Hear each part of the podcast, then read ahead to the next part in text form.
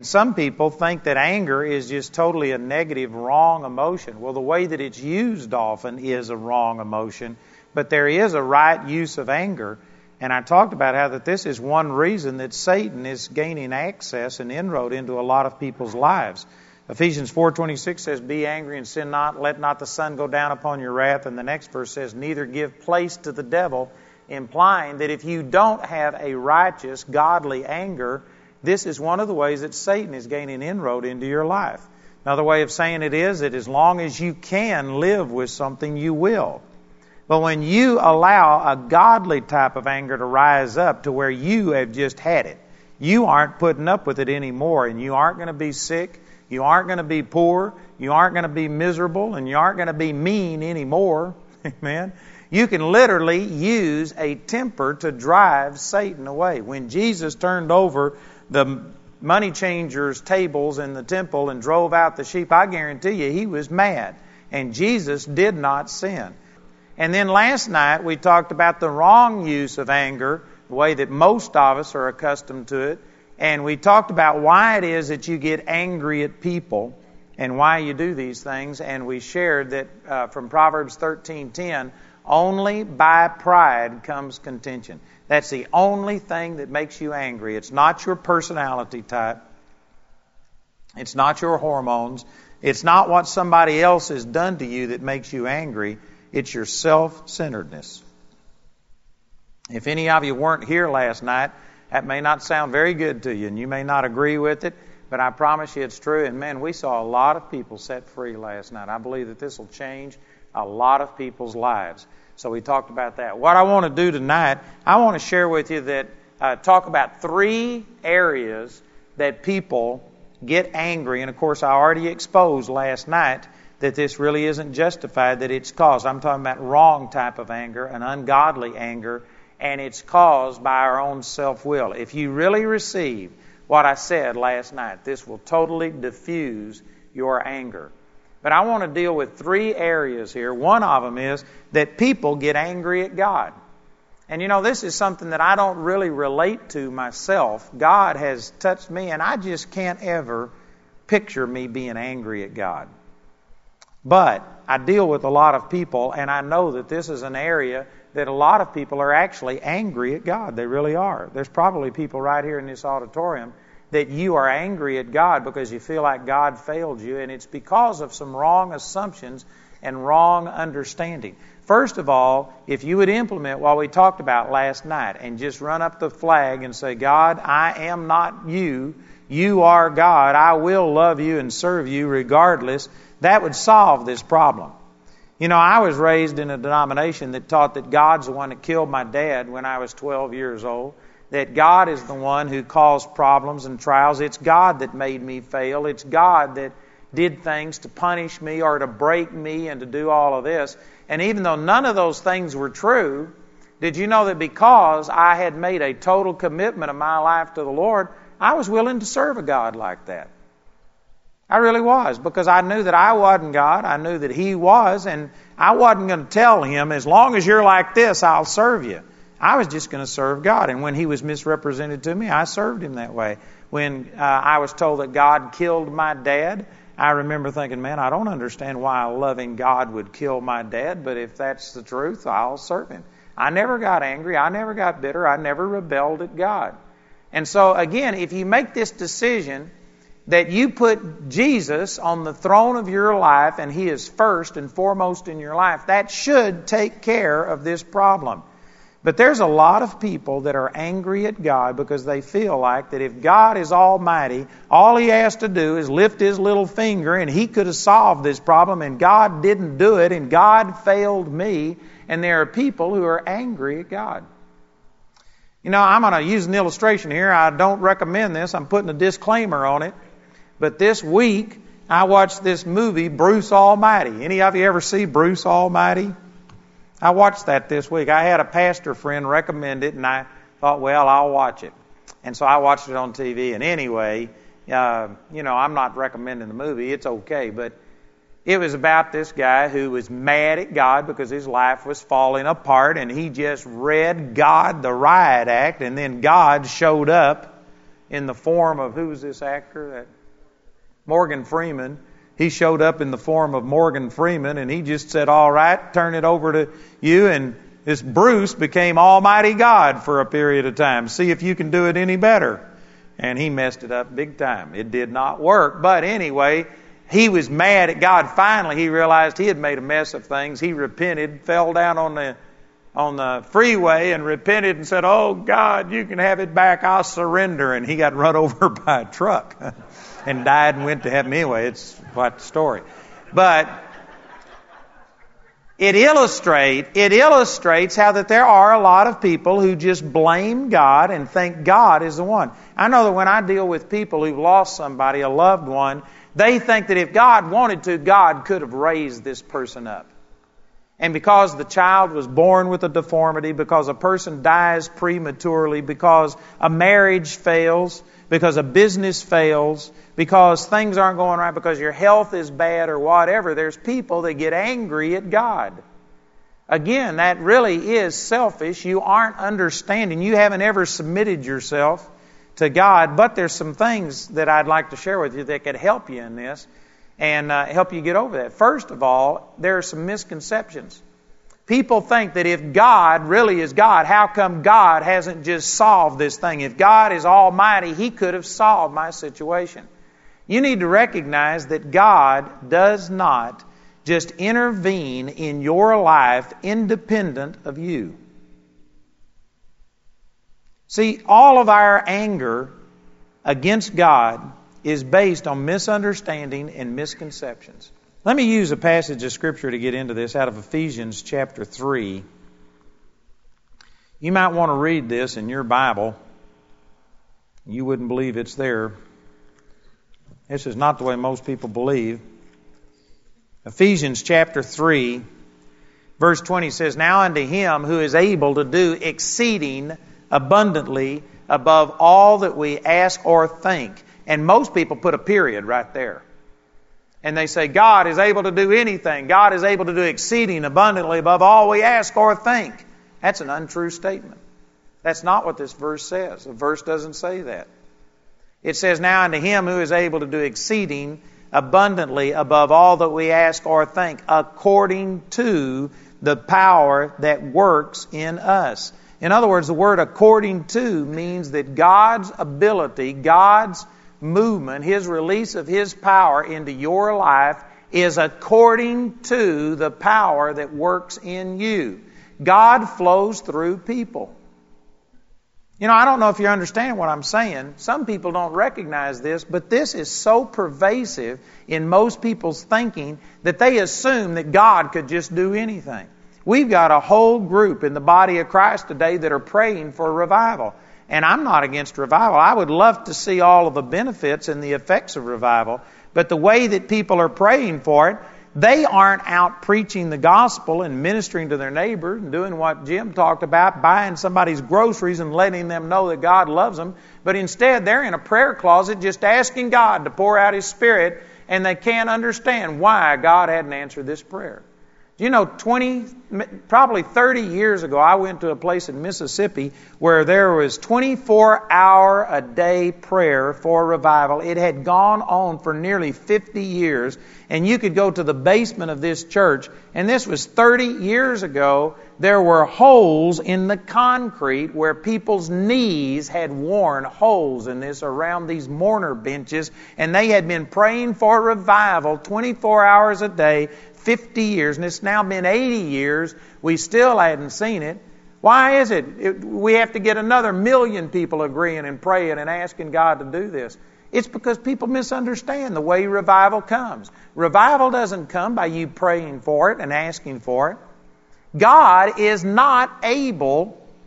I know that some people are offended by the way I'm saying this, but I'm saying it this way on purpose. God has created things and set it up that God flows through people. And if you don't share the gospel with people, if you don't lay hands on people and see them recover, if you don't go out and in the name of the Lord release the power of God, it's not going to fall out of the sky. You cannot pray and get a person saved by prayer. You cannot pray a person into the kingdom. Now, what you can do is pray, and God can send laborers across the path. If you're in a position where, say, they live in another country or another city and you can't touch them, but somebody is going to have to come across their path and witness to this person and share the gospel with them. You can pray that radio and television and tapes and videos will come across their path and God will use that. But I'm saying you don't just pray a person into the kingdom.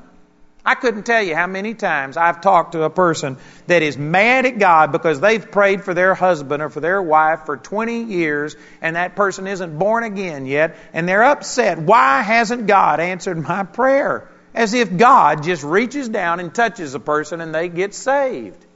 That's not how it happens. The Lord has forgiven every person's sins. Salvation is available to every person, but they have to hear the Word of God. Romans chapter 10 says, How can they believe on Him whom they have not heard? And how can they hear without a preacher? And how can they preach unless they are sent? So then faith comes by hearing and hearing by the Word of God. 1 Peter chapter 1 verse 23 says that you are born again, not of corruptible seed, but of incorruptible seed by the word of God that lives and abides forever. For a person to be saved, you can't just pray and then God sovereignly, supernaturally saves them. God is going to have to bring somebody across their path to tell this person the truth, to preach the gospel to them. And we have people in the body of Christ today that are on their knees praying for revival, praying for salvation, and they wouldn't share the gospel with anybody because they're afraid that they might be rejected. They don't want to suffer any rejection. They don't want to rock the boat.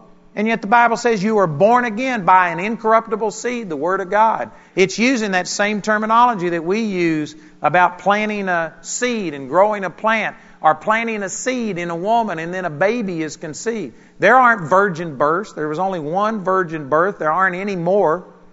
And I guarantee you, nobody is going to have a virgin born again experience to where the Word of God, where they don't interact with it and receive it. We've got to preach the Word of God to people. And yet people are ignoring this and they're assuming that if God wanted to, God could save this person. God could change this. My children could be serving God and it was, it's God's fault. How come God isn't making my children serve the Lord? How come God has let my family do the things they've done? God doesn't control your life that way. God doesn't come in and against a person's will make them get saved. They've got a free will. It's quiet in here. I'm countering a lot of religious doctrine here tonight. But you know what? There's people that are mad at God because they assume that God Almighty can do anything and He can't. Somebody may take offense at that. You could say He won't. It doesn't matter what you say, how you say it. The pro- bottom line is it's not going to get done. God flows through us according to the power that works in us. If you want revival, you know what you need to do? You need to go before God and get revived full of the power of the Holy Ghost. Get on fire. Go to believing the Word of God. And then you have to take that fire that God places in you and you have to go out and infect other people with it. Preach the gospel. Demonstrate. Raise someone from the dead. Cast out devils. Open blind eyes. Demonstrate the power of God. And I guarantee you, if you do that, people will be born again. We've had people born again this week. You know why? Because they are seeing a demonstration of the power of God. We've had, I don't even know how many people, I'm sure it's over 50, maybe 70 or more people baptized in the Holy Ghost this week. You know why? Because they see power, they see demonstration. We've had people come out of wheelchairs. We, what was it this morning we had? We had somebody healed of uh, chronic pain, and I don't know, there was a number of testimonies that got up this morning. We had this brother healed of uh, cancer over here. We've had great things. We had a lady come from. Uh, Tennessee that was healed of a stroke, massive stroke, wasn't supposed to be able to live, and she's just perfectly normal. We've been seeing a demonstration of the power of God. And see, when you start acting on the Word of God and letting that power work on the inside of you, people get born again, people get baptized in the Holy Ghost, and things happen. But we have somehow or another slipped over into this thing of God, if you're God, you could save this person if you wanted to. No, He can't. They have to believe. And the way that God has set it up for them to believe is they have to hear the word. And many of us are too chicken, too self centered to preach the Word of God to somebody else, and we're just going to substitute prayer and ask God. And then if it doesn't happen, get bitter at God. That's not how it works. That's like a person who's mad because they don't have a crop coming in and they never planted any seed. Well, they prayed about it and they believed God. How come God didn't grow a crop? Some of you think that's a silly illustration, but I had that happen. There was a man who was a farmer and he was a rank unbeliever. He got gloriously saved, was in my Bible studies, praising God, and he was so busy on the full gospel circuits that he didn't have time to plant his crops the way that everybody else did.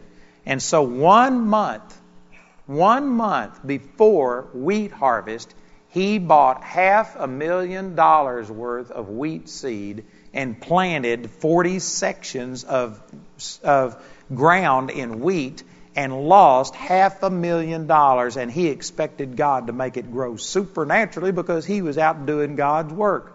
And when his crop didn't grow up and he lost it, he was mad at God, came to me. God failed me. I was faithful out on giving my testimony, and God should have made this seed come up supernaturally.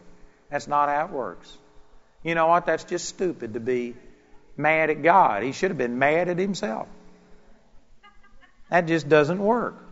And yet, in the spiritual realm, we do the same thing. God, why didn't you come through? God does not sovereignly do things without people. God uses people. There is always going to be a person involved in the power of God. God does not move outside of people. Some of you may disagree with that. Sometimes we present things that they happen sovereignly, but there is no such thing. You go through the Word of God, and every time you see anything happen, people come to the Lord, miracles happen, nations turned around, any virtuous thing done in the Bible, God used some person. He raises up a person. If I had time, I could teach you on this, but God is a spirit and He created physical human beings and He gave physical human beings authority in this earth. The power of God is not going to manifest without a physical human being being used. That's just the way it is. Now, see, if you understood some of that, that ought to take care of some of your anger and wrath towards God about why didn't God do this? God flows through people. It's not God who's ever failed you. The problem has been that we have failed to believe God. The problem has been that we have failed to reach out and receive from God. The Lord doesn't want a single person to die and go to hell. He's paid for every person's sins. It's, he's not willing that any should perish. But you know what? People are dying to go to hell. Some because they've heard and they chose to go their own way. But there's many people dying and going to hell because nobody is sharing the gospel with them. And we have the church spending millions of bucks, sending people around the world to pray over places, but forbid them to speak, forbid them to witness. Just go and pray and do spiritual warfare. And millions of dollars are being spent on stuff like that, thinking that you can pray revival into existence. That's not how it works. And if you think that, then, when you put all of this effort into prayer and nothing comes to pass because you haven't cooperated with the laws that God has set down, you're going to be angry at God. Why didn't God intervene? Why didn't God do something? God has to flow through people. God always has to have a man or a woman there to flow through. I can promise you, God did not fail you. God is faithful, faithful, faithful. He's never failed a single one of us. And anger towards God is, is either out of ignorance because you've got wrong assumptions, or it's just because you are so self centered, thinking about yourself, that you haven't considered God's standpoint, how the kingdom of God works, or anything else like this. There are laws that govern how God functions. Man, I got so much I could say on this. Let me just say in uh, Mark chapter 5, where the woman that had the issue of blood came to the Lord, there were laws that governed how his power flowed. She came up and touched the hem of his garment, and Jesus turned around and says, Who touched me? And you know what? Most people think that's a rhetorical question. They think that, of course, Jesus was God, therefore Jesus knew everything. Well, Jesus was God. I believe that with all of my heart. But Jesus was also a physical man. And in his physical mind, he didn't know everything. Luke 2:52 says Jesus grew in wisdom and in stature and in favor with God and man. He had to grow in wisdom. Jesus didn't come out of the womb speaking Hebrew. Jesus didn't know how to walk when he was a little child. He had to learn. Jesus stumbled. He had to learn how to get the food in his mouth instead of all over his face. Jesus' mind had to grow. He was God in his spirit, but in his mind, he didn't know everything. He had to be educated and grow just like a normal man would. And when Jesus turned around and said, Who touched me? he was speaking from his sinless, perfect physical mind he did not know who touched him. Now, the, the uh, importance of that is that, see, if you think that God just sovereignly controls every person that gets healed, then basically you think that God uh, sizes up every person, evaluates them, and if you're worthy, if you have done this, then God will grant you healing. That's the way most people think. They come and pray, and if they don't get healed, if they don't see a manifestation, they think, why hasn't God healed me? And they immediately wonder, is there an unworthiness in me? Have I not done this? Has God held it back? That's not how the kingdom of God operates. This woman touched the hem of Jesus' garment. He didn't know who she was. That means he hadn't sized her up. He didn't evaluate whether she was sincere, whether she was in enough faith or anything. But the virtue, the power of God just flowed out of him, and this woman was healed before Jesus had a chance to evaluate her. You know what that shows me? That the kingdom of God operates under law.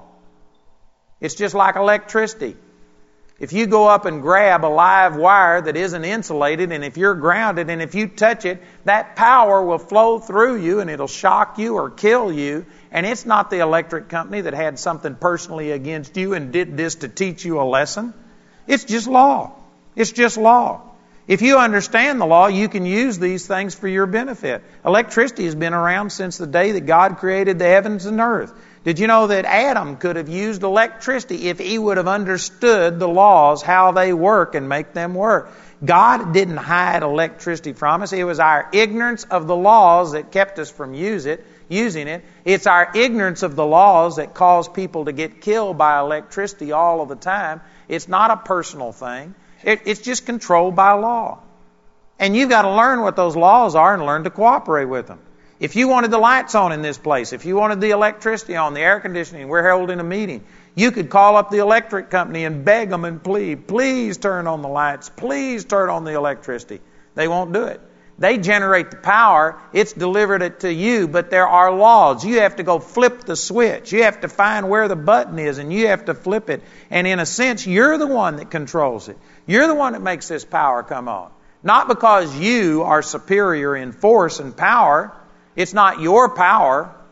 It's not your authority. I guarantee you, you put a light bulb in your mouth and it'll never come on. You aren't the power source, but it is put at your disposal and you have to flip the switch. Well, it's the same thing with the things of God. God has already healed every person who will ever be healed. He's already saved every person on the face of the earth. The payment for their sins has been made. God has already made a provision for whatever it is you need before you ever had the problem. God's work is done, and if you don't see the manifestation of what you need, it's not because God sovereignly decided not to give you what you need. It's because you're ignorant of the laws. You haven't flipped the switch you haven't spoken faith, you've been doing something wrong, it's not because God doesn't give, it's because we haven't received. It's always according to the power that works in us. Man, that is one awesome truth. Y'all are looking at me like either, oh, I know this, or either like, I don't believe this, or something. but I tell you what, this is a foundational truth. You'll never go very far in your relationship with God until you understand that God is faithful God has never failed you. If something hasn't worked out in your life, it's not God's fault. Chalk it up to ignorance. I don't know, but whatever, but don't blame God. Jamie and I had a very close friend. I actually got an emergency leave from Vietnam to come home and be with this girl. When she died, I was with her when she choked to death on her own blood. We tried to believe God for her to be raised up. We prayed for her to be raised from the dead. Anyway, she was buried. And you know what? Everybody around me said, Well, it must not have been God's will. We don't know why God didn't heal her. And I told everybody, I said, I can guarantee you it was God's will for this girl to be healed. And they said, So what are you saying? Are you saying that God's will didn't come to pass? Which, you know, in religious terms, no, whatever God wills automatically. Ha-. I said, I don't know how to explain it. I'm just telling you, this wasn't God that this girl died. And some people couldn't handle that. And it took me three years to figure out what happened. But man, there was a lot of reasons. There was a lot of stupidity, a lot of ignorance on our part that caused this thing to happen. It was not God's will that she died. It wasn't God's will that my dad died when I was 12 years old. God didn't kill my dad. Some people think, well, you you know, everybody's got a number, and when your number's up, you're gone. That's not right. That is not right. That is not right. God does not sovereignly choose when your life is over. Man, the scripture says that God's allotted everybody at least 70 years, and if through reason of strength, talking about whose strength? Your strength.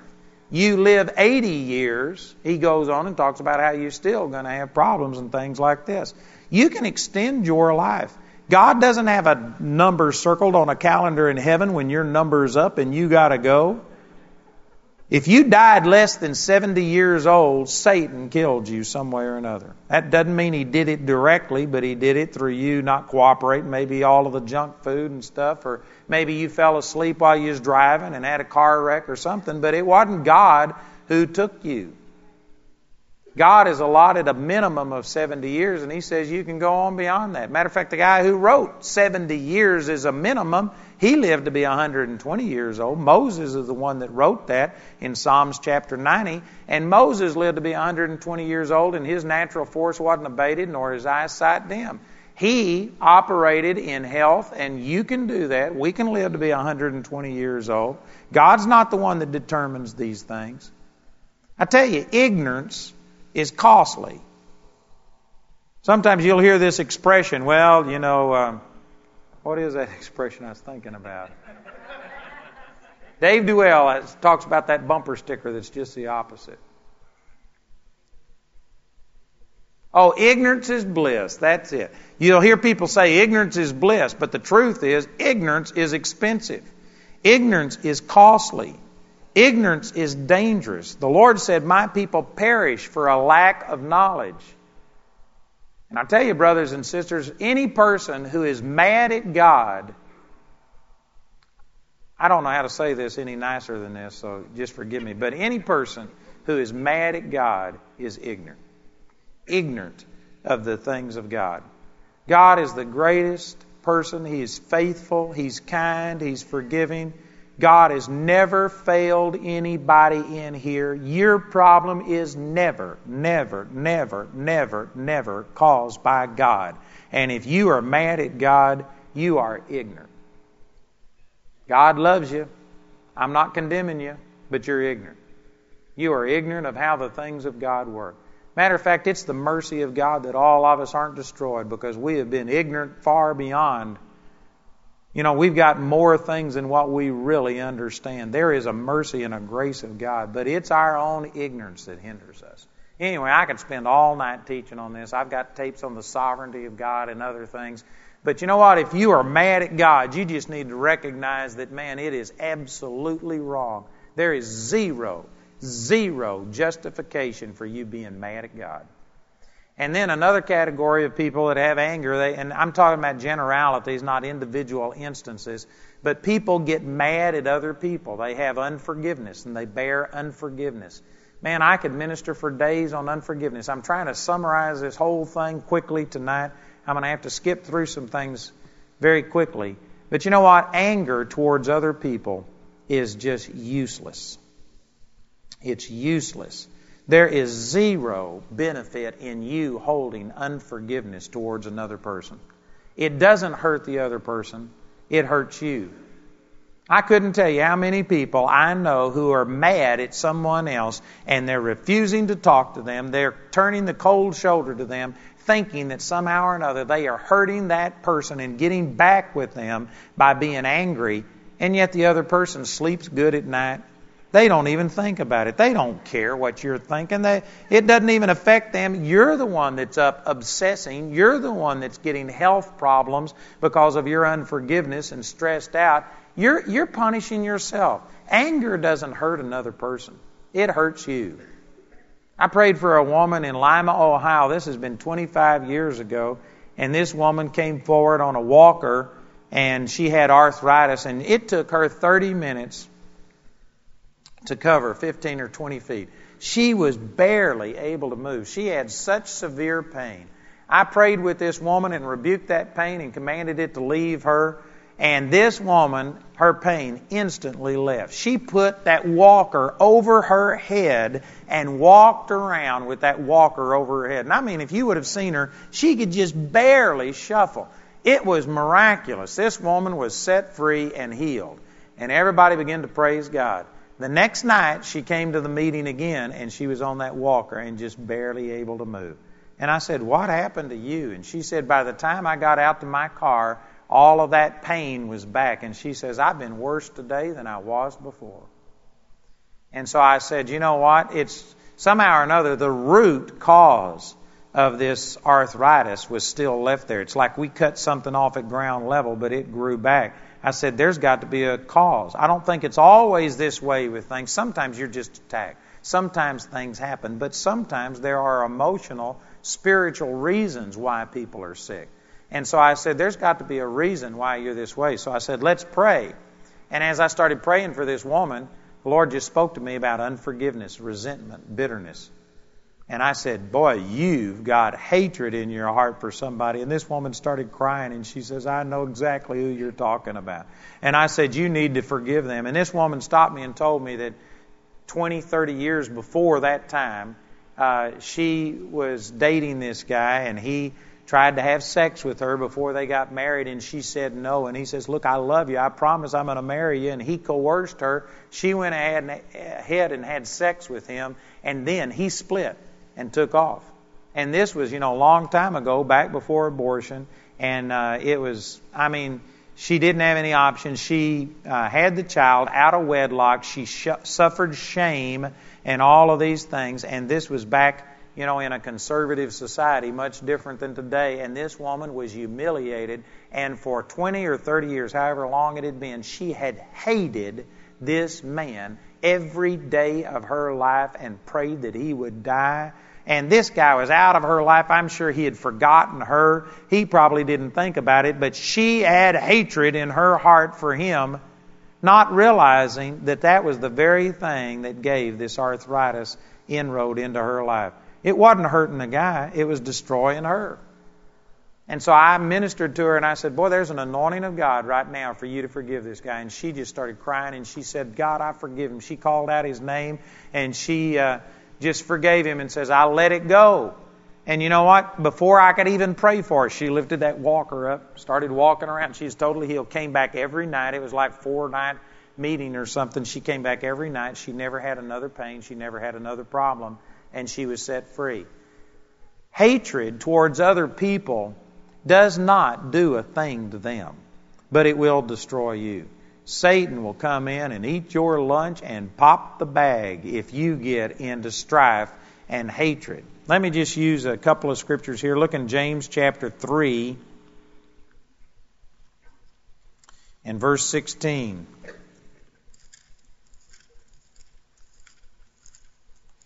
James 3:16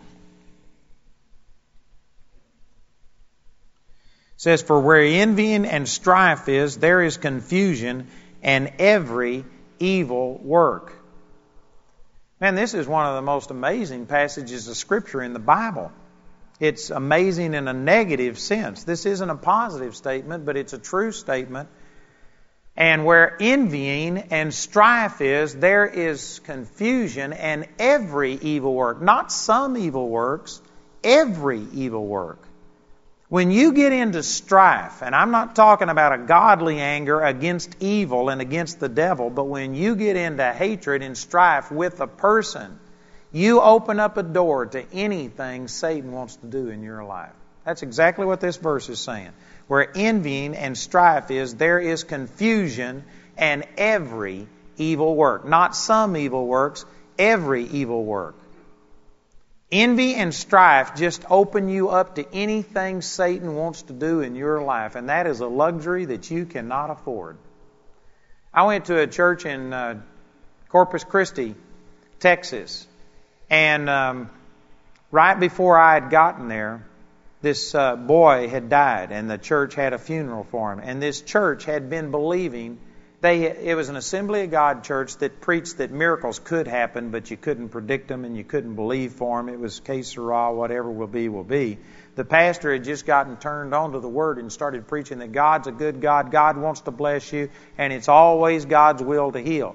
And this boy had been in a coma, and the church fasted for him for, I think, three days, believing God to raise him up, and he died and they had his funeral two days before I got there. And they were just brand new, trying to believe the Lord in this area, and their faith was shaken, and they were asking me questions. I went out to eat with the parents of this child every day, trying to find out what was happening. And I was basically telling them, I said, I can guarantee you, God did not fail you. It is not God who failed to heal this boy. It was something on our part that kept us from receiving the healing power of God. But I didn't know what it was. I didn't know what to tell them. And it took me a few days, but what I finally found out was that the parents, there was so much strife in the home that the parents were planning on a divorce. They were screaming and yelling at each other. The day that this happened to this boy, the mother had gotten in an argument with the boy and told him she hated him, never wanted him to come back home again. And he went to school, and at lunch, he left the school, went over to a guy's house against school regulations, and he took a gun and he was playing with it, playing Russian roulette, put it to his head, and blew his head off. And that's the reason he was in a coma. And then they were praying and believing for him to be healed, and they couldn't understand why he wasn't healed. You know what? They lived in strife. That home was in strife. There was hatred. There was unforgiveness. And this verse says that opens up a door to every evil work. And they didn't have a clue why Satan was able to hinder their prayers. Man, you can't live in strife, give Satan that kind of an inroad into your life and see things happen. You need to recognize that strife is unacceptable. And some of us just think, well, no, I was raised. This is the way I was raised. We aren't an affectionate group. We always yell at each other. That's just the way it is. You can say it however you want to say it. It's wrong.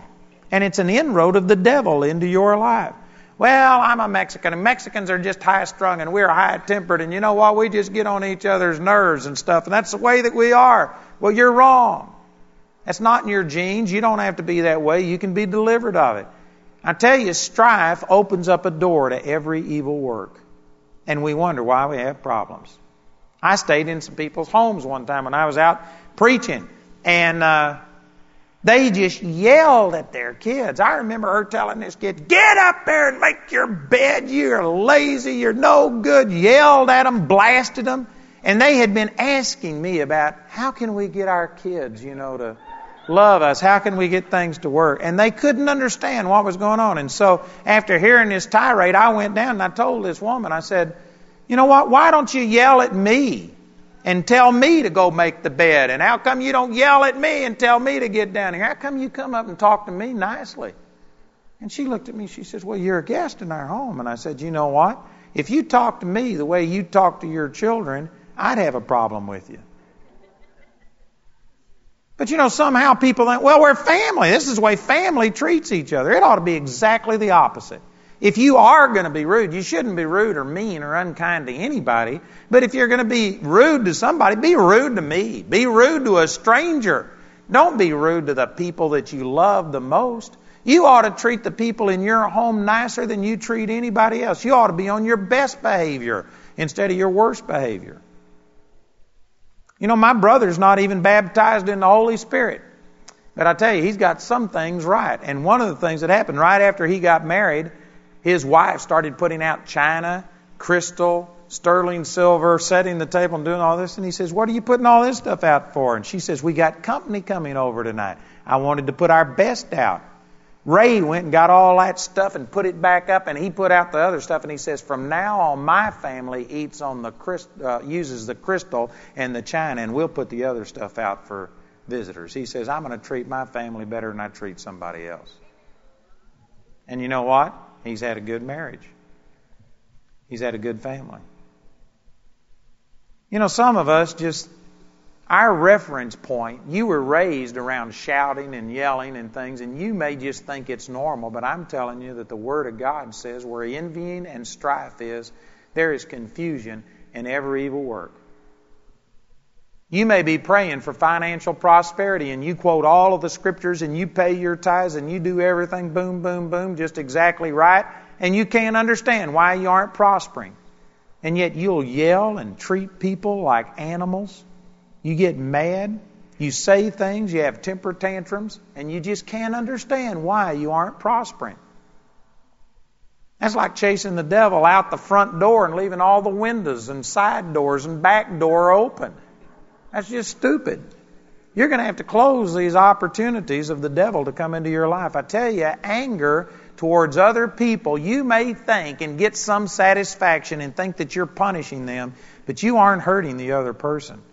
Envy and strife is an inroad of every evil work into your life. You can't afford it. You need to stop it. And the way to stop it is like we were talking about last night quit being self centered and thinking about things only from your perspective. Get to where you love God and love the other person more than you love yourself, and you'll quit being angry at other people. You'll start having compassion towards them. Amen? And the last thing I want to talk about tonight, and this is really important, is that you know what? A lot of people are mad at themselves. A lot of people hate themselves. And you know what? You cannot give away what you don't have. This, when we had marriage seminars, we used to hold marriage seminars a lot. Matter of fact, we held a bunch of them right here in uh, Phoenix. Some of you may have come to our marriage seminars many years ago. And one of the things that I really dislike about some of the marriage seminars I've been to and heard about is that they tell you how you are supposed to love your mate. They tell you ways to treat your mate and all of these affectionate things to do, and they give you these steps, but they very seldom tell you about how much God loves you. And you know what? Most people the reason they don't give love is because they've never really received love. They don't have it themselves, and you cannot give away what you don't have. And most people, honestly, have never really received God's supernatural, unconditional love for themselves. And the reason that some of you are as mean as a snake is because you don't love yourself. You hate yourself. You are super dissatisfied with yourself, and because of that, you can't love another person. You can't give away what you don't have. I've ministered to many marriage couples, uh, couples who are married, and I've talked to them, and this person is mad and angry, and I said, Have you ever thought about why they're that way? And they never even think about it. All they look at is what's happening, and they don't think about why that person is that way. And I've started operating in the gifts of the Spirit and said, man, God just shows me that this person has never known love. They've been abused. They've been hurt and stuff. How can they give away what they don't have? And what we do, instead of sitting there criticizing them over their actions, we go to the root of that thing and just start telling them about, you know what, God loves you. You don't have to be this way. And if a person ever gets full of the love of God, they will just automatically begin to start sharing that with other people. You know, some of you may think I'm a mean person or something because I'm blunt and I just say things and stuff like that, but I really do love people. And my whole life is given to loving people and trying to help people. And I can tell you when that happened. It happened March the 23rd, 1968, when all of a sudden God's love exploded on the inside of me. Prior to that time, I I uh, did things because the church was telling me you've got to perform and be holy for God to love you and accept you. So I psyched myself. Remember, I was an introvert, couldn't look at a person in the face and talk to them, and yet I psyched myself up to go out and do witnessing, street witnessing, door to door witnessing. And I not only went out with the adults, but I started a special youth night visitation. And I knocked on doors on Tuesdays and Thursday nights. I made about five or six visits each night. I got up in front of the church every Sunday. They patted me on the back for the people that I had led to the Lord. When I was 14, 15, 16 years old, I was leading more people per week to the Lord than the pastor was. I'm not sure they were truly born again because I didn't care about whether they were born again. I was doing it so I could get recognition, so I could get a pat on the back, so I could do something and feel like, God, will you accept me now? And so, because of that, I'd just lead them through a prayer. If I could get them to repeat the prayer with me and fill out the card, I'd take their scalp back to church and I'd get credit for touching them, and it didn't matter whether they were truly saved or not. I got the recognition, I got the credit. That's what I was doing. But man, it was tough. I had to psych myself up because I was an introvert, and it was just like pulling teeth. I was trying to give away what I didn't have. But on March the 23rd, 1968, in Arlington, Texas, I was in a prayer meeting, and it's a real long story. But I was just talking with some of my friends. We prayed from 10 o'clock till 12 o'clock midnight every Saturday night. That shows you how religious I was, 18 years of age. That's what we had done for years. Was get together on Saturday and all my friends we would pray for 2 hours on Saturday night. But you know my relationship with God was very superficial. I was born again, but I wasn't baptized with the Holy Spirit and stuff and it was superficial and I just pray a typical prayer, pray the same thing every time and get it out of the way. But there was a guy in our group, Marion Warren, who when he prayed, it was amazing to listen to this guy pray. He talked to God, and God would talk back to him. He talked to God just like God was a person. And it was wonderful to listen to. I mean, it was amazing. I was really impressed by his prayers, but it was also condemning because Marion would pray for 15 or 20 minutes, and after he prayed, there was nothing left to say. And it made me look bad. And I was supposed to be one of the leaders in the church, and here I was. People were going to think I was not able to pray. And so I'd always pray before Marion, get my prayer out of the way so I could enjoy the rest of the deal. Well, this night I was talking to my friends about something, and Marion just hit his knees and started pouring out his heart to the Lord and probably prayed for 30 minutes. He prayed for everything in the world. And instead of enjoying his prayer and agreeing with him and praying with him and things, you know what I was doing? I was thinking, boy, I was mad. I was thinking, man, he's going to make me look like a zero. There is nothing left to say. My little prayer about Lord bless us if it be your will for Jesus' sake is going to be very ineffective after he and I was mad because of self. I was praying for self. You know, many people do this when they pray, they aren't talking to God. They're talking to the people. They are wanting to be heard. They're wanting to be considered religious. And man, isn't this guy spiritual? That's exactly where I was. And man, I got mad because he had stolen my thunder.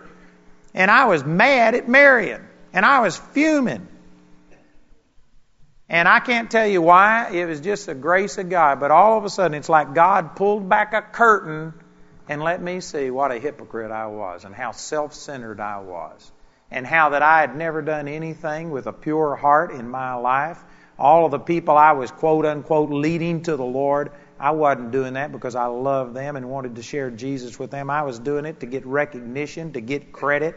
I was praying out of hypocrisy. God just showed me my life, showed me things that I couldn't have known it apart from a divine revelation of God. God showed me I was the scum of the earth. And man, when Marion got through praying, I don't even know how all this happened because my theology was I thought God was going to kill me. I thought that when I saw how rotten I was and what a religious hypocrite I was, I thought that was the first time God had seen it. And I just figured he'd kill me.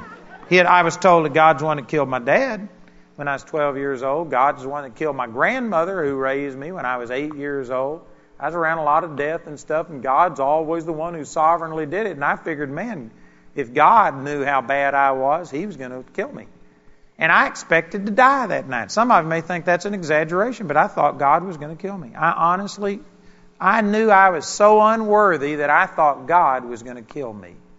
But before He killed me, I was going to come clean. And so, in front of the pastor, the leaders of the church, my best friends, everybody that I'd been trying to impress, I turned myself inside out and I confessed things that nobody could have known. I didn't know them before that time. I didn't realize what a hypocrite I was. I began to confess my motives for doing things, how hypocritical I was, what a con I was. I poured myself inside out. I ruined any reputation I'd ever had with these people. But I just poured myself out to God and confessed it and said, God, I'm sorry, and asked for forgiveness. And all of the things I'd been doing to earn God's favor and trying to be good enough and doing this so that hopefully He'd answer a prayer or do something. Here I was at my very worst, realizing for the first time in my life I had nothing good to offer God. I confessed it, and to my amazement, instead of rejection or punishment, a supernatural love of God flowed through me that I could never describe to you. For four and a half months, I was just gone in the presence of God. I didn't ever sleep over an hour at a time for four and a half months. I didn't eat a meal. I never sat down and ate a meal. I just grabbed something and go. I was in the presence of God. I could have closed my eyes and have, in my imagination, touched Jesus. He was so real. I was overwhelmed with the love of God. And for four and a half months, I was just taken up in the love of God. And you know what happened? That didn't make me want to serve God less.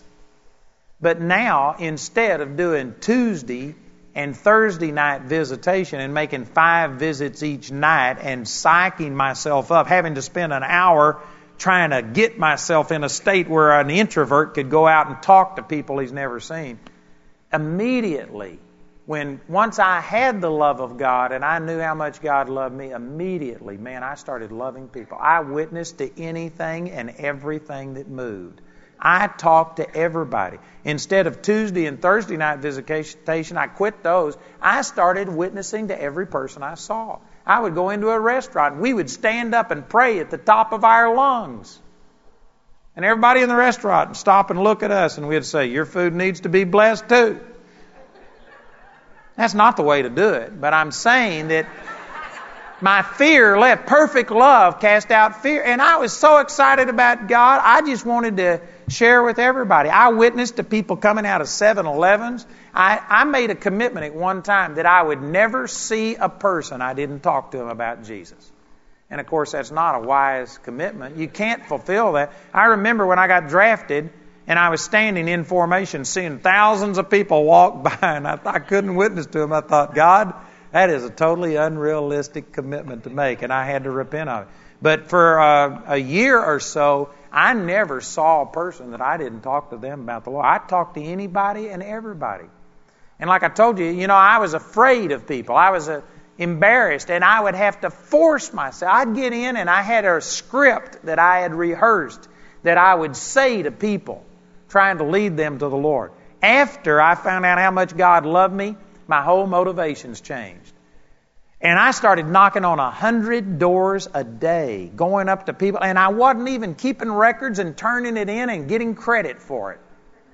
I was just talking to people about Jesus because I loved Jesus and I loved people and I knew that Jesus loved them and I wanted people to have the same joy that I had.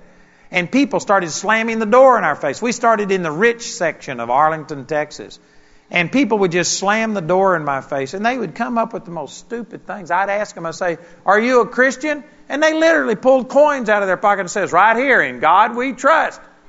They thought that because they had a coin that said, In God we trust, they were a Christian. They didn't know what a Christian was.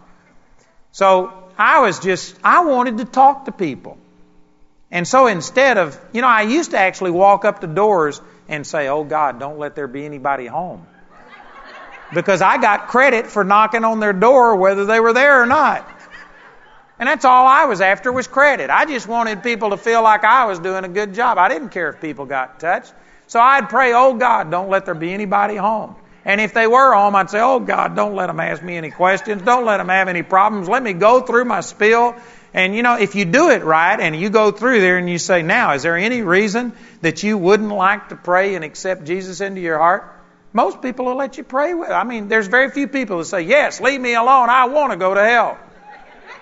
And so you can get people to repeat a prayer after you, but that doesn't mean they're born again. And so I just go through my deal, oh God, don't let them have a problem. Don't let them interrupt me. Don't let them ask me a question.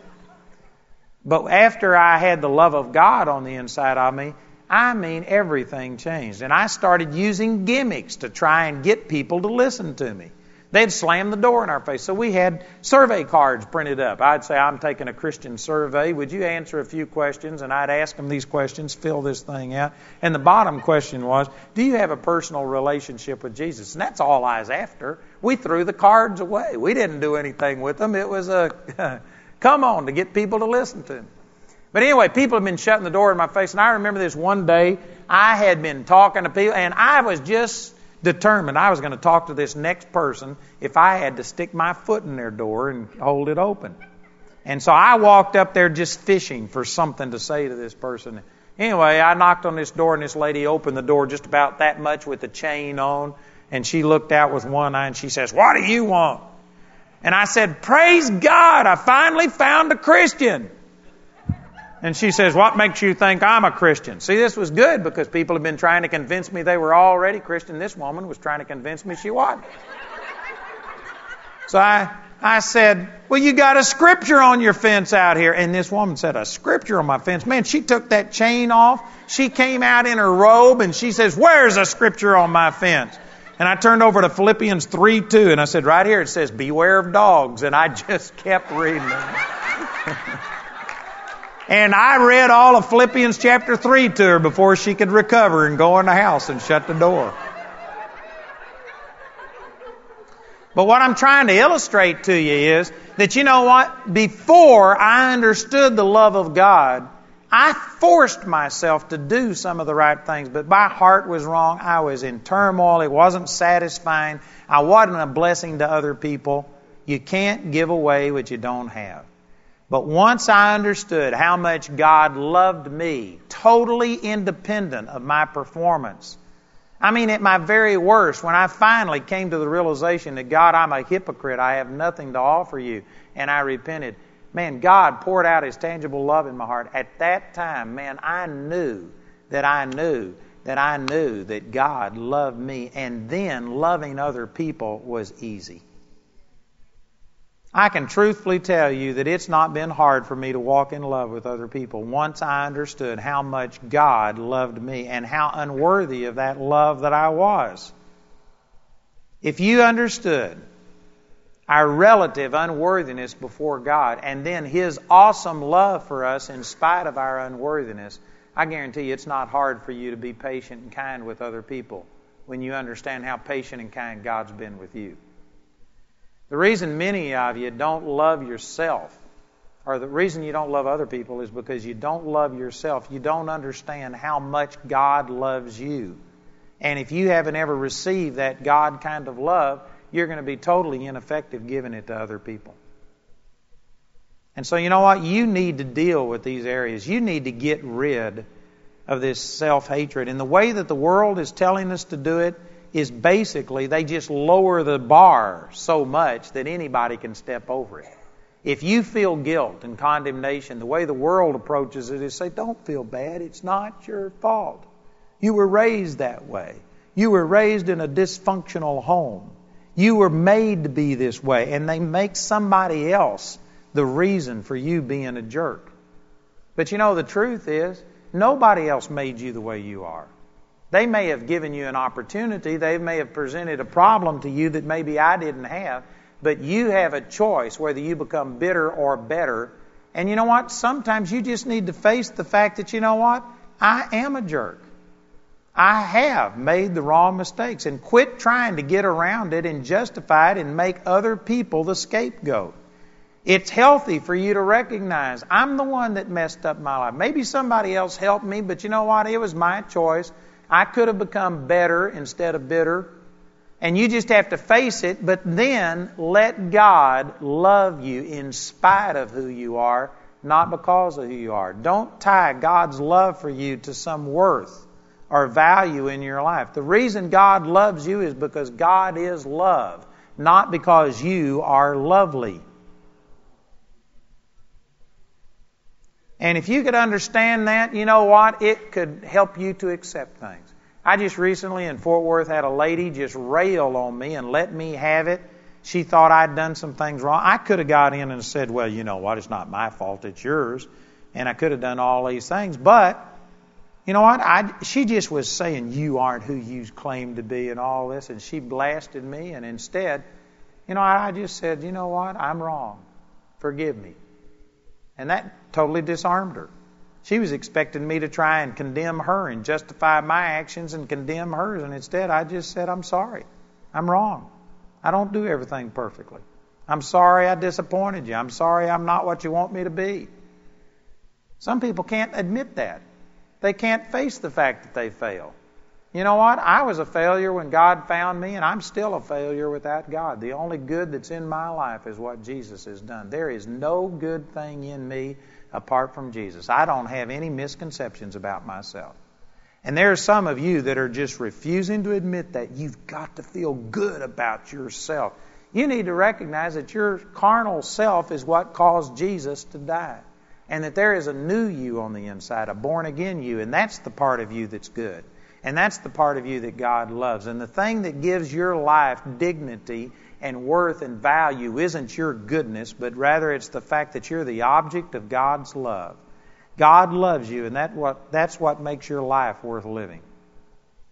And man, if you could understand that, you know what? You could come to peace with yourself. Not complacent, still desiring to improve and love people and do things, but you know what? You could get to where you don't condemn yourself to where you just recognize that, man, none of us deserve the things of God, and you could receive God's grace and mercy as a gift, and you could be at peace. You know what? I'm a happy guy. I know I'm not everything I'm supposed to be, and I'm not everything I'm going to be, but you know what? I'm not upset with myself. I'm not mad at myself. I know that without Jesus, there's no good thing in me, but with Jesus, I'm awesome. And I love who I am in the Lord. And I know that God loves me. And because of that, I don't hate myself. And because of that, I can treat you good because I, I've learned to treat me good. I've learned that God doesn't give me what I deserve. So I don't have to give you what you deserve. I can be merciful to you because God's been merciful to me. And some of you have never experienced this, and that's the reason that you can't turn around and love other people. Amen?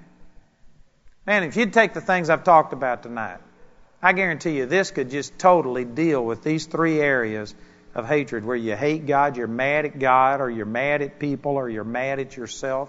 You could diffuse those things totally and start walking in a supernatural love of God and understanding that God loves you. Amen. And that would transform your life. You know, the Lord's just quickening me right now that there are some of you in here that the things that I've talked about, especially this last section about just understanding God's love, there are some of you in here who know intellectually that God loves you, but you've never really experienced it. And the Bible says in Ephesians chapter 3, I believe it's verse 20 or 21, it says that you might know the love of God which passes knowledge, that you might be filled with all the fullness of God. That sounds like a contradiction of turn, an oxymoron. How can you know something if it passes knowledge? What he's talking about, there are different words for the know, for know in the Greek. He's talking about that you might experience the love of God, which surpasses mere intellectual knowledge about the love of God. And then the results of that is you will be filled with all the fullness of God. There are some of you that only know the love of God as a doctrine but you don't know it as an experience. It's not a reality to you. And you know what? If you are going to ever be effective ministering to other people and having a really great relationship with God, you've got to go beyond just intellectual knowledge. And you need to experience God's unconditional love for you. You need to get to a place to where you know that you know that you know not just in your head, but in your heart that God loves you. It's got to be reality to you. And there are some of you here tonight that have never experienced that. And you must experience that. And I believe that God wants to reveal that to you more than you want to know it. So it's not a matter of will you do that for me? It's will you let God love you? Will you quit maintaining your own goodness? Will you come to an acknowledgement like what I was giving my own personal testimony of your hypocritical things and of all of your self righteousness and quit trying to make God love you because you deserve it? Will you just humble yourself and receive it as a gift and receive a revelation of God's love for you? Or are you going to still be maintaining your own righteousness and trying to say, God, I deserve it? If you'll humble yourself, I guarantee you, God wants to show you His love for you more than you want to know it. Amen? That is true. You know, every one of us can receive a greater revelation of God's love. There's not a single person that has plumbed the height, the depth, the length, and the breadth and knows everything about it. But there are some people in here that have already begun to experience it. You have a revelation. You know that God loves you. Maybe you need to get back on track and focus on it more than what you have. But I'm not speaking to you. I'm talking to the people in here that this is nothing but intellectual knowledge to you. You do not know that you know that you know that God loves you. And you can't give away what you don't have. You're angry at yourself. You're disappointed with yourself. And you haven't just ever accepted God's unconditional love for you. And you know what? You need to receive.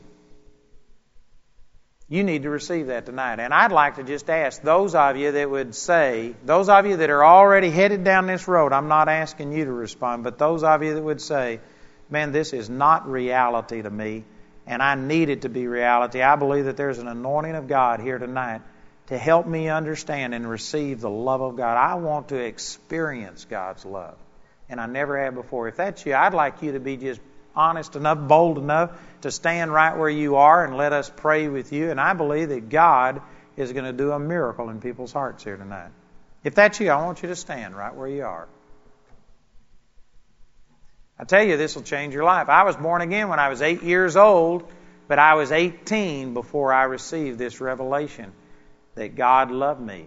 And I know I was born again. And yet I didn't have a real revelation of that. Man, you need this to become reality in your life. You need this. It has to be. You can't give away what you don't have.